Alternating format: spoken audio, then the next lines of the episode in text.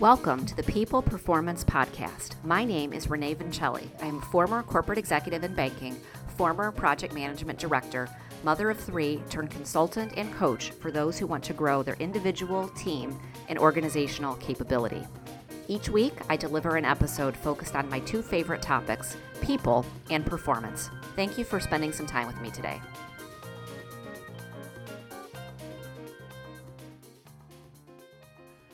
Hello, everyone, and welcome to the People Performance Podcast. I've got a very special guest for you all today.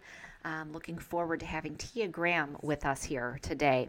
Before I get into um, Tia's background and share a bit of an introduction of her, I thought I would put an offer out there for all of my podcast listeners. I think all of you know, um, at least I've shared on the show pretty regularly, my love for coaching, my love for personal development, both for both me and my uh, clients and my uh, associates and folks that I come uh, uh come across in my day to day work.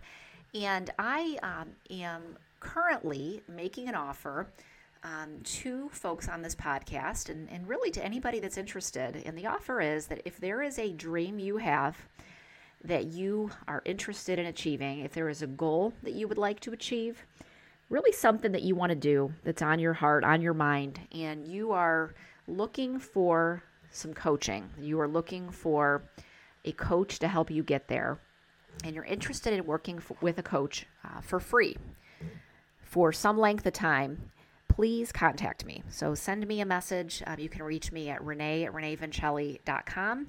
You can um, find me on LinkedIn, but get in touch with me because I am um, putting together something for folks um, that may interest you. And so, if there's something on your heart, something on your mind, something you want to achieve, and you have a goal that you're looking looking to get make some progress on, uh, please give me give me a shout out, uh, send me an email, find me on LinkedIn, get a hold of me in some way, and I can give you some more information. I would look forward to it and would love the opportunity.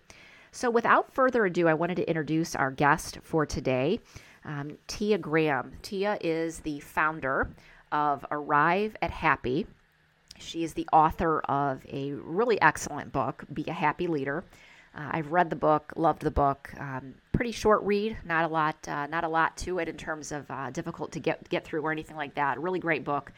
Um, Tia is also a keynote speaker and the founder, like I said, of Arrive at Happy. She has worked with global companies such as Goldman Sachs, Four Seasons, and the American Heart Association to reduce turnover and to drive bottom line results. With multiple certifications in neuroscience, positive psychology, leadership coaching, which I love, and employee morale, she has supported leaders for five years at her company, Arrive at Happy. Prior to, run, uh, to running and founding Arrive at Happy, she led sales and marketing teams at luxury hotels in the United States and Europe for brands such as the W Hotels, Westin, and the London.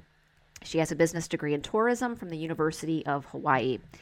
As a certified chief happiness officer, what a title, she partners with executives to boost profit and performance utilizing her evidence based arrive at happy business growth process. Tia has been featured on CNN, she's been featured in Forbes, Thrive Global, and Fast Company. And without further ado, I introduce to you all Tia Graham. Tia, thank you so much for being with me today. I have been um, so excited to have you here on my podcast and to talk about your book, Be a Happy Leader. So, thank you for being with us today. Oh, thank you for having me. Absolutely. You have got um, such an interesting professional and personal background um, that really comes through in your book, uh, which I know we're going to get into in quite a bit of detail. Um, and a lot of your story and a lot of your background um, resonates with me quite a bit from a from a few different perspectives. So why don't you tell the audience a bit about yourself, both professionally and personally, before we start talking about the book? Okay, well, thank you so much. So, on the personal side, I grew up in northern Canada, on the west coast of Canada, and my parents um, were in the ski industry and um, had a pretty happy go lucky sort of first decade of my life. Um, unfortunately, my, I would say, the, the big first huge sort of challenge I went through was around sort of age 10, 11, my parents separated and went through a quite tumultuous divorce. And of course, that was really stressful. The family breaking up, all the changes. And I have two younger sisters. So I'm the eldest. And um, my father became really, really unhappy. And he's usually a pretty happy go lucky guy. You know, his happiness was dwindling and becoming less and less. And I tell the story in the book. And mm-hmm. um, one of the, the, a, a lesson I learned really early on is after several years of being so unhappy, he made a conscious decision to choose happiness. And, you know, his exact words were, I'm not going to have another bad year. Mm.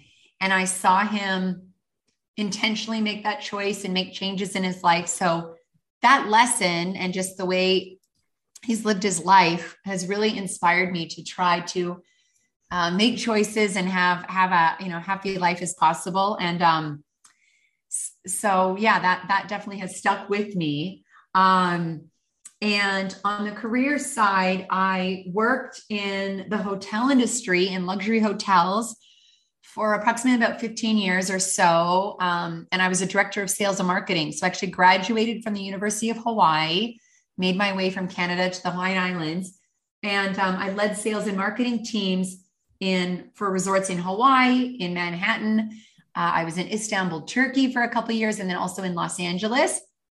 And positive leadership and being a inspirational great leader was always really important to me and i had really great leaders and then i also had toxic really negative leaders which was mm-hmm. one of the inspirations you know to, motivations to write the book mm-hmm. um, and then when i went back to work after having my second daughter i was really struggling with my own happiness i was overwhelmed stressed anxious angry super sad, full of work guilt, full of mom guilt. Mm-hmm.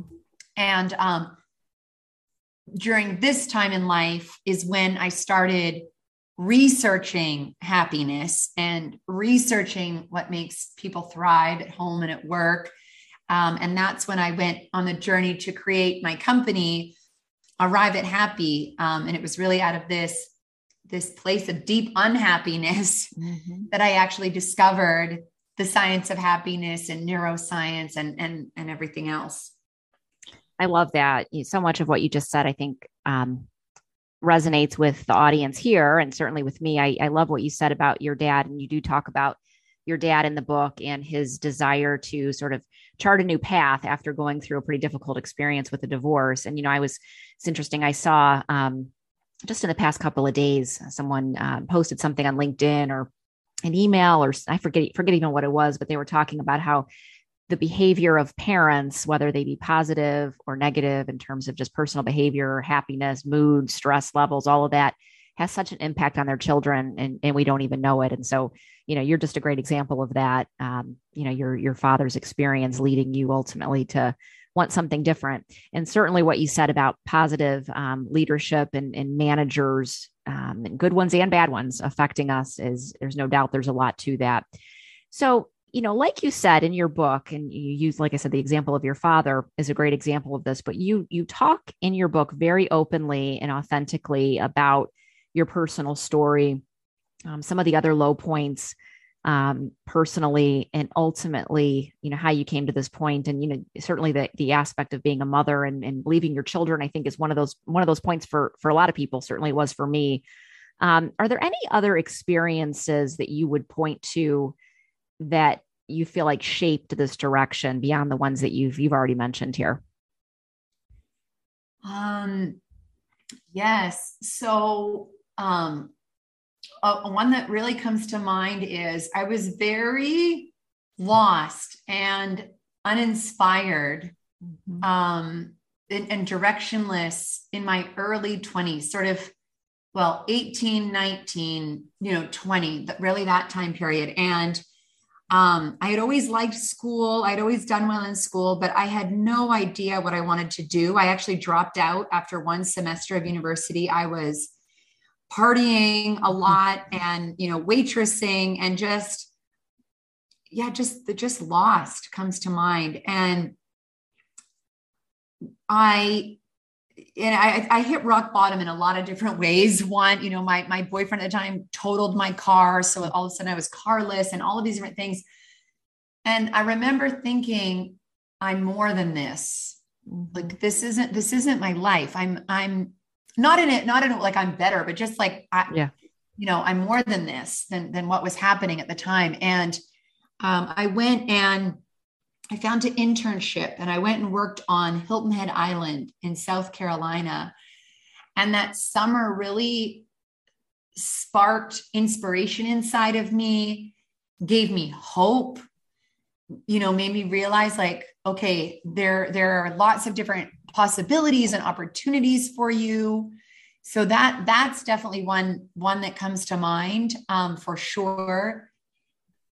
Mm-hmm. And then I don't know if we're gonna get to it, but yeah, I mean the the decision to to actually leave the hotel industry was a big one of finding the bravery and the, and the mm-hmm. confidence to actually do something that I'd never done before and, and, and change my identity because my mm-hmm. identity was so um, aligned with being a director of sales and marketing mm-hmm. in a hotel. Yeah.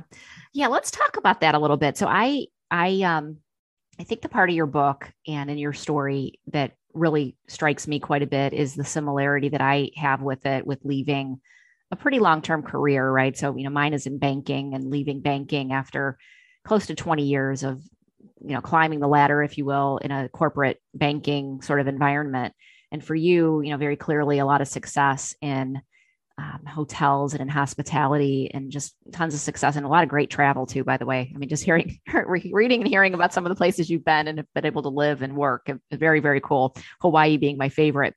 But, um, you know, to your point, a lot of people don't choose to make a choice like what we, what you've done, what I've done, and leave these very big corporate careers. And so I, I'm very curious from your perspective what it is that you know what it is that you feel like inside of you just caused you to do that and and what it is that you think holds a lot of people back and what advice you'd give them because i i do think there are a lot of people that are dissatisfied especially you know lately yes. and just the way the world has been and so for you, yes. you know, what was it and and what um what what advice would you give folks?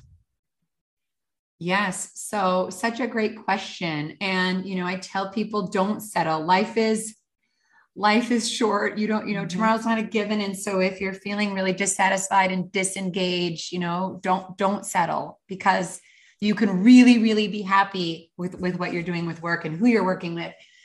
So for me, it was it was moving away from pain mm. the pain that i felt and this is my own journey right this isn't mm-hmm. any you know everyone everyone's is their own for me the pain of missing so much of my daughter's days mm-hmm. was so great it was so painful and especially even evenings because I, as a director of sales marketing we would have client events and then i wouldn't put them i wouldn't see them you know, from 7 30 a.m. and I wouldn't even put them to bed. I'd come back when they were sleeping. So that emotional, psychological pain that I felt mm-hmm. was such a massive motivator to move away from. And Tony Robbins always talks about, you know, moving away from pain, I think is is more effective than going towards pleasure that that you know just that human need yeah so that's what it was for me so i would say to people you don't need to be a parent or I would just say to people if you truly want to make changes, connect with that pain because that pain is powerful and those painful emotions are information. Mm-hmm. Mm-hmm. So spend time there, understand it, whether you work with a coach, I had a coach, you know, or a therapist or journaling, get connected to what that, you know, what it is if you are dissatisfied, mm-hmm.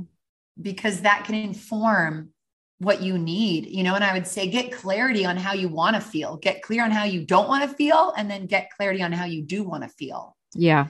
You know, it's interesting when you talk about um, your your children and and that pain. I I had a little bit of that myself um, after I had my first son, and I I found that the only thing, and I've talked about this on this podcast before and in different different forums, the only thing that made it somewhat okay for me was the focus of people and the focus of helping other people, which is, I know, the big focus of, of, of your work too.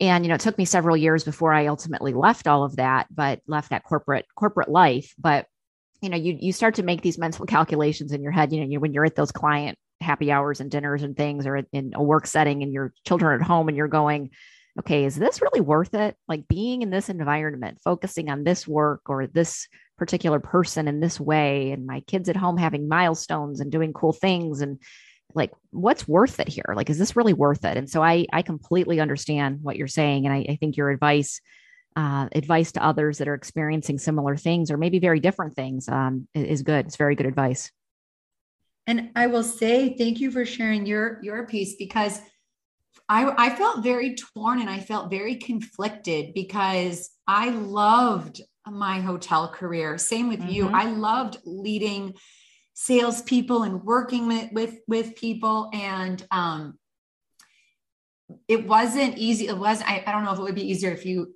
hated your career and then you're like, okay, I, you know, it, it was a it was a process and an unraveling and, and understanding that things could be different. But um, I think I also went through, I was going through some a little bit of grieving too that oh you know this this other part of my life that i really love needs to change and i've been there for so long. Did you feel any of that?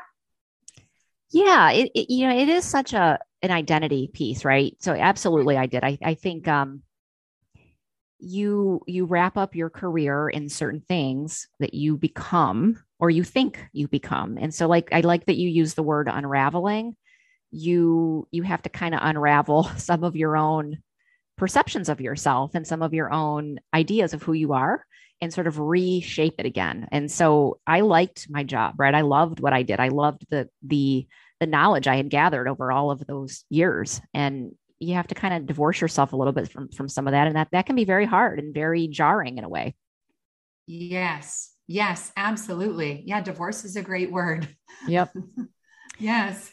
So Tia, this is great. I, I appreciate the perspective. And you know, I would just encourage folks, and we'll talk about it again at the end of the end of the podcast here. You know, the book has got so many of, of these nuggets and tidbits and experiences and stories from Tia's life and perspective, which I think are so informative and relatable. And so I encourage everybody to get the book.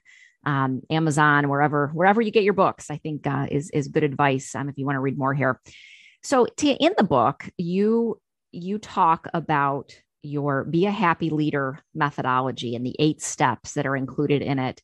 Can you share with um, the group here, the, the audience that we have today, what is included in your methodology for Be a Happy Leader? Yes. So I won't, you'll have to grab Be Happy Leader to get all get all the nuggets. So let me let me give people an overview so they can get a sense of of the methodology. So I created this by reflecting back on my years of leading teams in the hotel industry, as well as the science of happiness, neuroscience research, you know, what I learned when I became a chief happiness officer and sort of said, if I, if I could, if I could give this book to the 26 year old Tia, mm-hmm. this is what I wish that she knew then. So the first step is start with you. And this is all about prioritizing your own happiness and making choices based on research to increase your happiness because the research shows if you are happy and positive not all the time not toxic positivity but that you will be more successful. The next step is to zoom out. So this is about having a wide perspective and understanding that re- the reality you experience is not reality it's just yours. So how can you see things from different perspective, whether that be stakeholders, people on your team. Of course, you can use this in your personal life too. Step three is execute brilliantly. I say that a happy leader is one who's not working all the time. Mm-hmm. So these are really my productivity, efficiency, clarity, and focus strategies. Because when I had kids and I was in the hotel, I would only work from mm-hmm. 8 30 to 5 and I would stop. And even now, you know, I get a lot done, but I don't work that many hours. And mm-hmm. so that's what that step's about. Um, step four is prioritize relationships over to do lists. So this is how to cultivate very close, authentic, trusting relationships with every single person on your team. And by doing so, your to-do list will shrink and the results will will grow. And then the next step related is I call it your number one priority. So, your number one priority is your team. Mm-hmm. And this is how to create a team that's full of trust, psychological safety, friendship, and connection so that the te- team moves faster together, you know, is more creative and just has better results. Next is measure to excel. So this is about how I learn to measure lead measures as opposed to lag measures, measuring the activities that drive results and, and how I led my team in doing so. And then step seven is be the spark. This is about the relational energy you bring to work or in your personal life and how to have more positivity than negativity, how to be more optimistic than pessimistic, and really how to energize and inspire the people that that you work with. And then step 8 is mastering your mindset. So this is about being consciously curious and being open and saying yes more than you say no and you know using um, carol dweck's uh, amazing incredible research about just growth mindset always knowing that you are a work in progress we all are you're you know to continuously learn and grow and to never feel that oh i've arrived i know everything mm-hmm. Um, but just to be that lifelong lifelong learner. Mm-hmm. yeah so important. I think lifelong learning is is such a key with personal growth and happiness.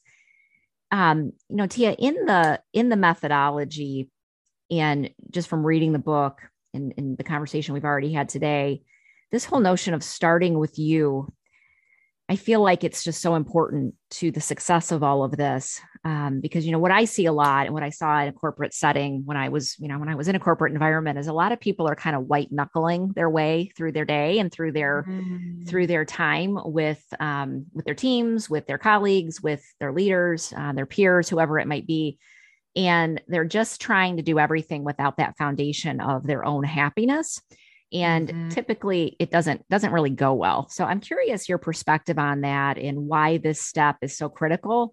I think it's somewhat somewhat intuitive but what does your experience tell you as you've been working with clients and different folks when it comes to trying to white knuckle your way through and not starting with you?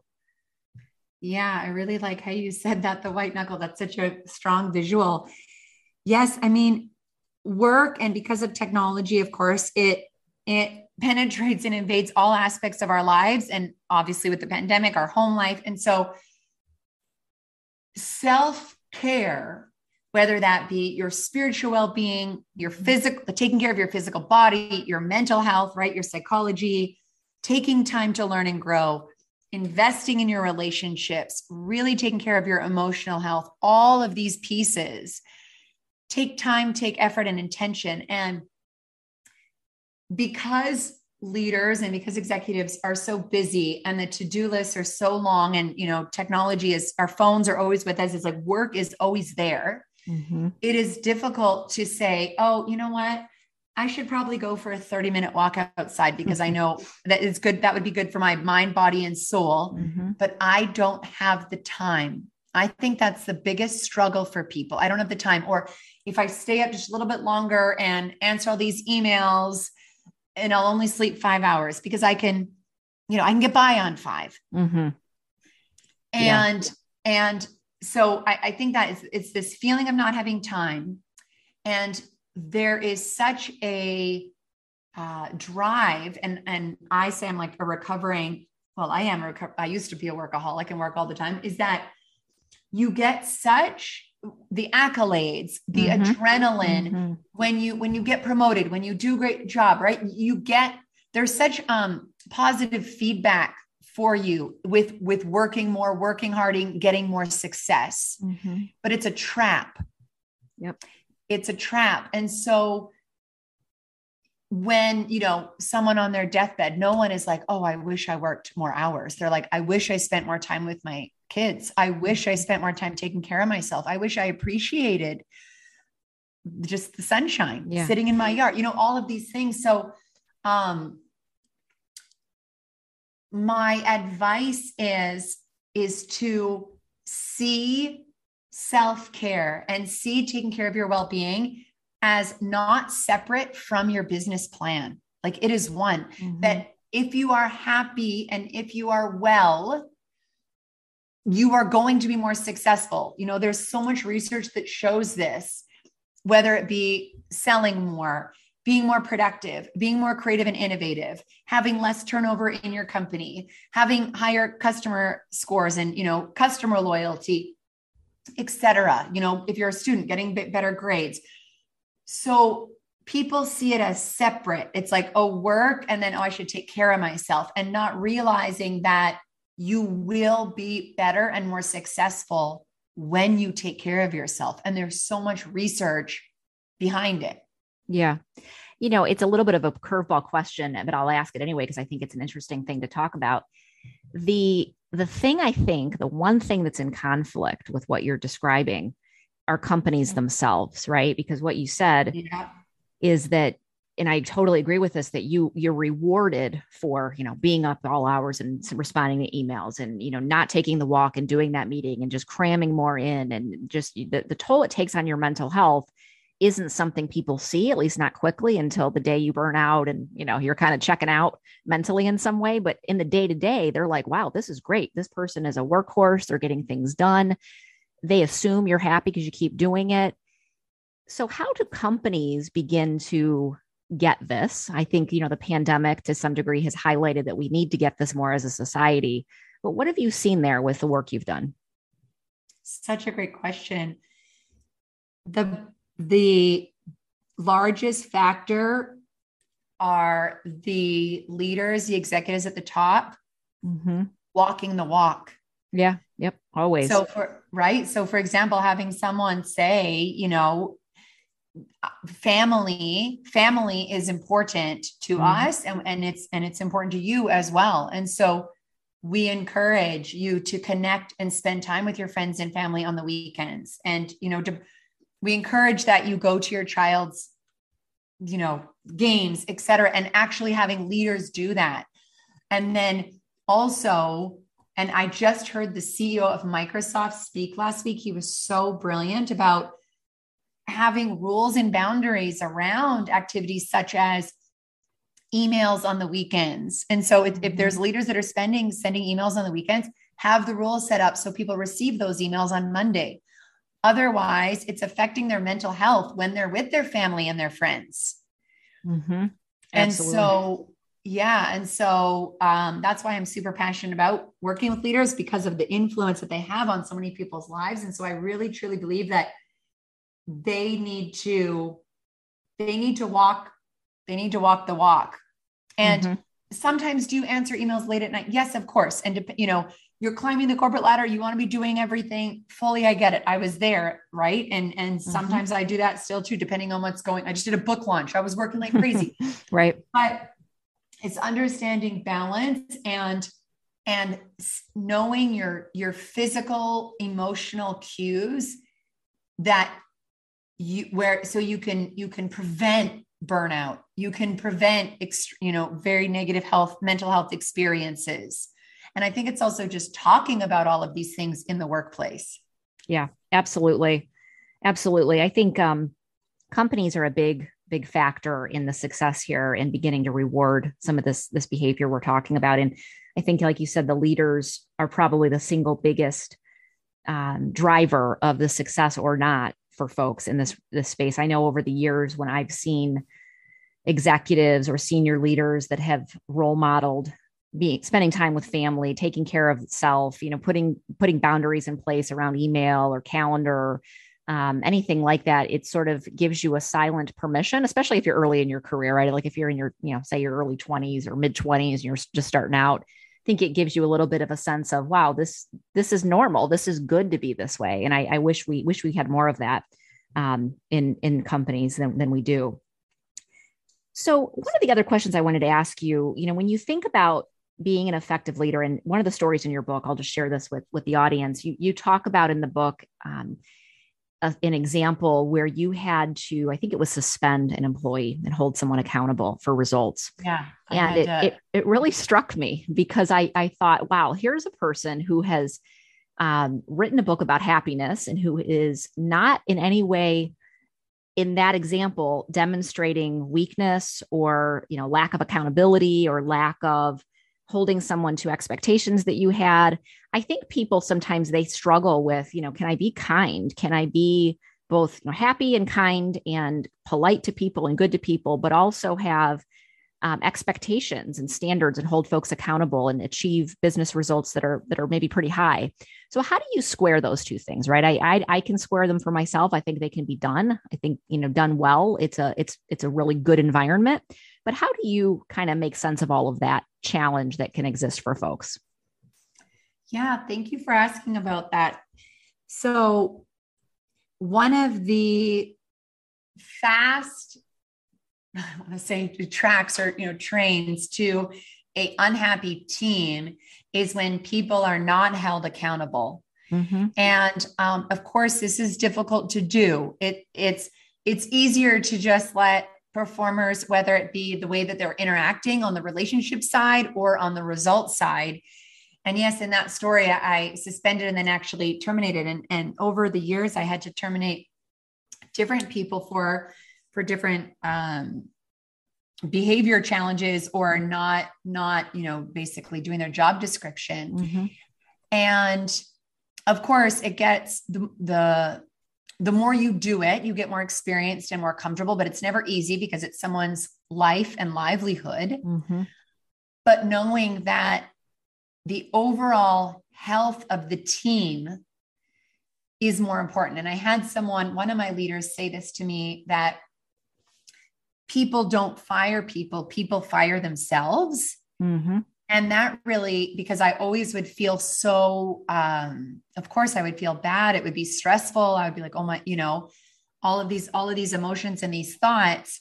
But if you have coached them, and I talk a lot about coaching in the book, if you have coached mm-hmm. them and helped them with every way that you can and gone through these, these the, the process of you know having verbal conversations and, yep. and then written and i would always partner with my hr leaders my people leaders to do this properly you know if at some point you then need to to make the decision and you know and and separate understanding that that's the best action for the health of the team mm-hmm. because whether it's an underperformer in on the results side or the way, you know, if you have someone that's extremely toxic and treats people really badly, mm-hmm. even though it's difficult to let them go, you owe that to everyone else that's still there. Yeah. And, yeah. and the happiness and the well-being of everyone that that is there and, and that is not doing those things. Yeah, absolutely. I, you know, having had to have uh, those sorts of conversations at different points myself, my goal was always to be perceived by anyone in any scenario as being fair and being mm-hmm. authentic and being honest, right? So, you know, you fair and kind, even in the most difficult of circum- circumstances. I think a lot of times if if somebody is being laid off or let go or fired or whatever it might be, if they can look at you as the leader and say, you know what, maybe I don't like this, maybe I don't agree with it, but I was treated fairly and they were honest with me about what I was missing or what wasn't happening that's way better than you know maybe the experience that you've had or I've had where you've dealt with a manager that is um, you know toxic or very difficult to work with and maybe is unfair. So I I think um, I think you're right on because the health of the team ultimately is the is the thing you have to be the most concerned with when you're a leader of people. Right. Exactly. So Tia, happiness this this notion of happiness it's such a big term right and it's it's such a yes. um, such a maybe misunderstood thing, right? It doesn't mean you're always going to be joyful and you know smiling every single day. You're going to have hard things. Um, t- I think particularly in today's day and age, in today's world, with just all the things going on around us, it's it's a very big aspiration for a lot of people, and it's very challenging. And if you think about the fact that we just, you know, I think we're at this point. I hope we can say that we're coming off of this pandemic that we've been through over the past couple of yes. years. We've got, you know, war in the world. We've got a pretty difficult economy uh, at least here in the United States. We've got just a lot of things going on that are challenging.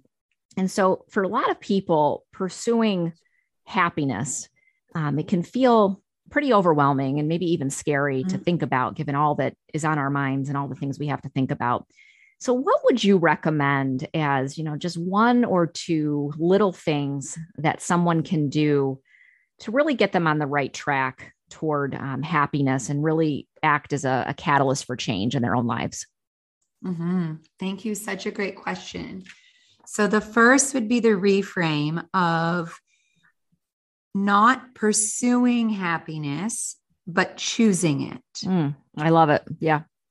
So, and knowing, I would say, I mean, it, it's it's very complex, and there isn't just one or two things, right? There, there's a lot that goes, and the the I would say, just looking into the science of happiness, whether that be books, TED talks, taking the free Yale Science of Happiness class would it would be a fantastic resource for someone that wants to understand proven ways to increase their well-being.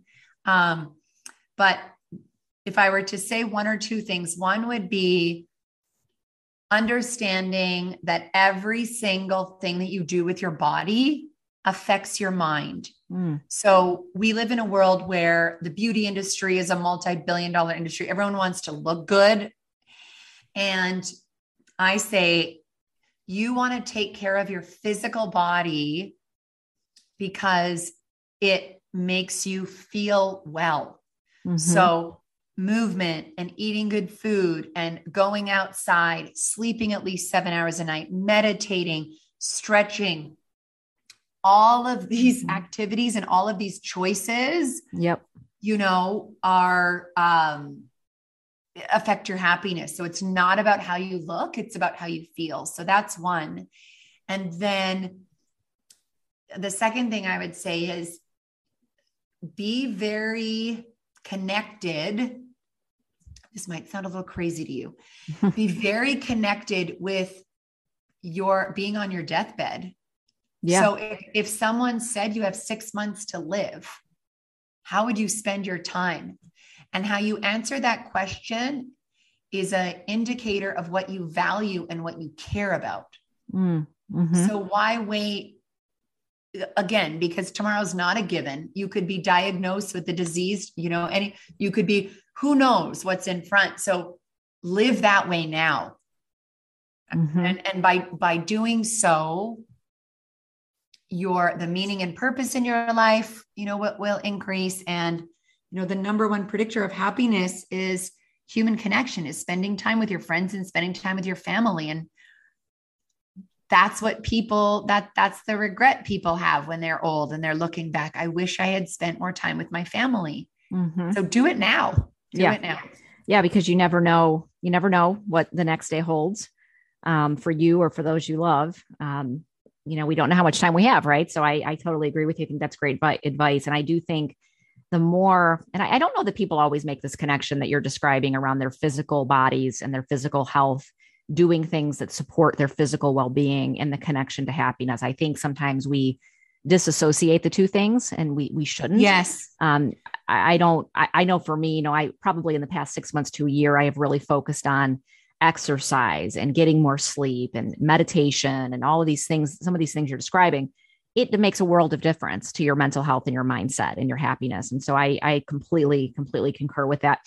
And what you said too about um, you know the people that you're connected with um, and I, I, think who you surround yourself with at least my experience yes. has been if you surround yourself with negative negative people and you know sometimes you have them around you if they're in your family or people you mm-hmm. can't avoid for some reason you have to just kind of cope with yeah. it but the people you get to choose if you choose people that are positive and uplifting and have a good outlook and that are encouragers and cheerleaders not people that are like bringing you down that has a big a big part of it too for sure Yes, absolutely. And I would say this translates to social media. So if you think absolutely. about Facebook, Twitter, Instagram, like if you're following people that make you or accounts that make you feel negative and frustrated and angry unfollow them you know you there's emotional yeah. contagion from people as well as social media and the internet so yeah be very intentional about that because that's your that's your psychological well-being and um, I want to say something about what you said earlier. Yeah, there absolutely is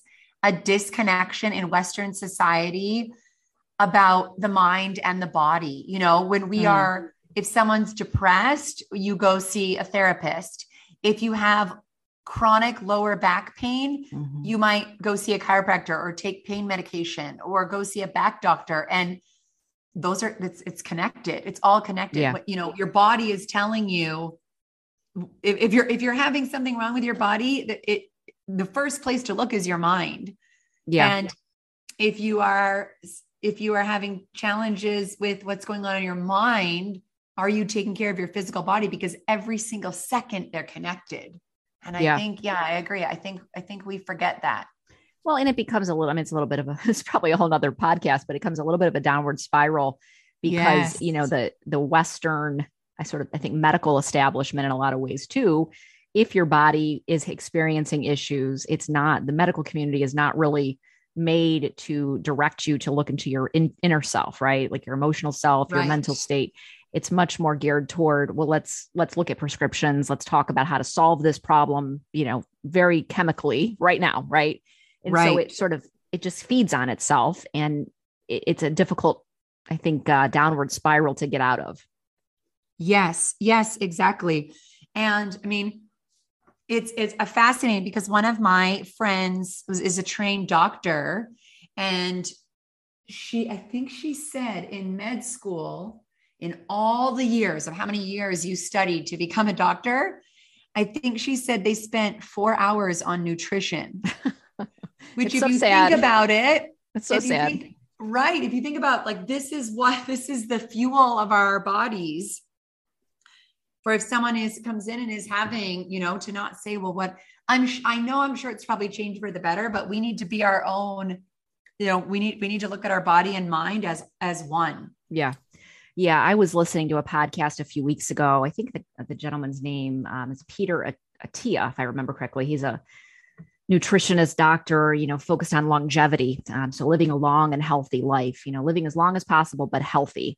And he talks a lot about nutrition as being a big big part of that. And so i, I completely completely agree with what you're saying. And I, I wish you know your friend that's the doctor that has had this experience in medical school i wish there was some medical school out there somewhere who would would focus more on nutrition because it's not um and i'm sure nowadays i'm sure there's someone somewhere doing it and i just am not aware of it but it's it's not uh it's not the way it's always been that's for sure.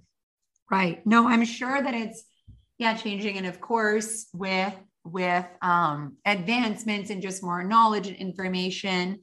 Um, but but you know, we're unfortunately quick to say, oh yeah, give me a pill for that. Oh, this, as opposed Mhm. to the it's probably the harder journey of going, okay, let me look at everything holistically and and understand that that it all that it all affects it. Um my mom gave me a book I think it's called The Body Knows, or Mm. and it's called by Louise Hay. And it's when and it has this uh, whenever something's wrong with my body, I go to it and I look, and it's like, you know, for example, let's say I might get a cold sore because sometimes I get those, and and it's and it says anger, you know, and I'm like, usually it's like, yes, I am really angry, probably, you know. So we Yeah. need to we need to use that as just like emotions or information when things are going on with our body. That that's really valuable information. Yeah.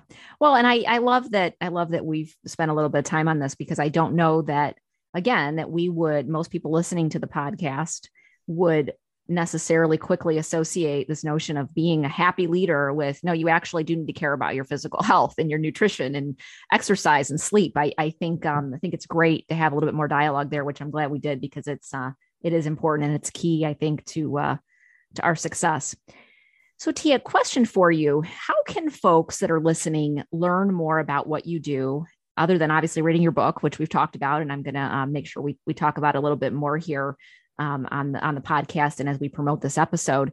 But what can what can folks do to learn more about you and your, and your work and what you do? Thank you so much. So, the best place is my website, arrive at happy.com. And that has all of the ways that I work with organizations, with keynote talks and leadership training and consulting. And then my book, Be a Happy Leader, is on there as well. And I also created a free challenge. So, it's four short videos.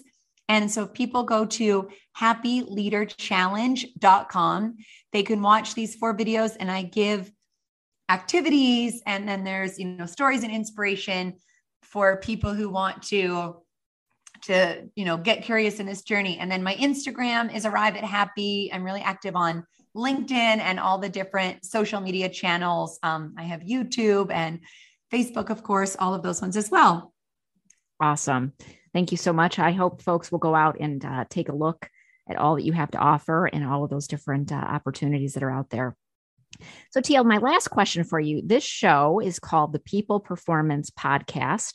My professional focus and my passion, really, since leaving that corporate life we were talking about a little bit ago, is really in helping people to be their best version of themselves, believing that it's people, whether it's an individual person or a team of people or an organization, it's those people that create performance and success and success um, for themselves and for their teams and for their companies that they work for. So, my question for you, and the question that I ask all the guests that I have on the show, is what do you want your legacy to be as it relates to people and performance? So, if you think about that that deathbed that we were talking about, what is it mm-hmm. that you mm-hmm. um, what is it that you're hoping for your legacy to be there?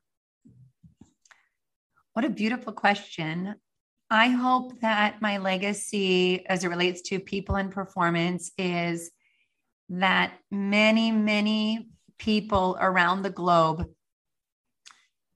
are inspired and motivated to choose happiness to un- to learn more about the science of happiness and neuroscience so that they positively impact their lives you know i think them their friends and family and then also that i am part of the happiness revolution for work that I bring more happiness to, you know, to the, to the world of work.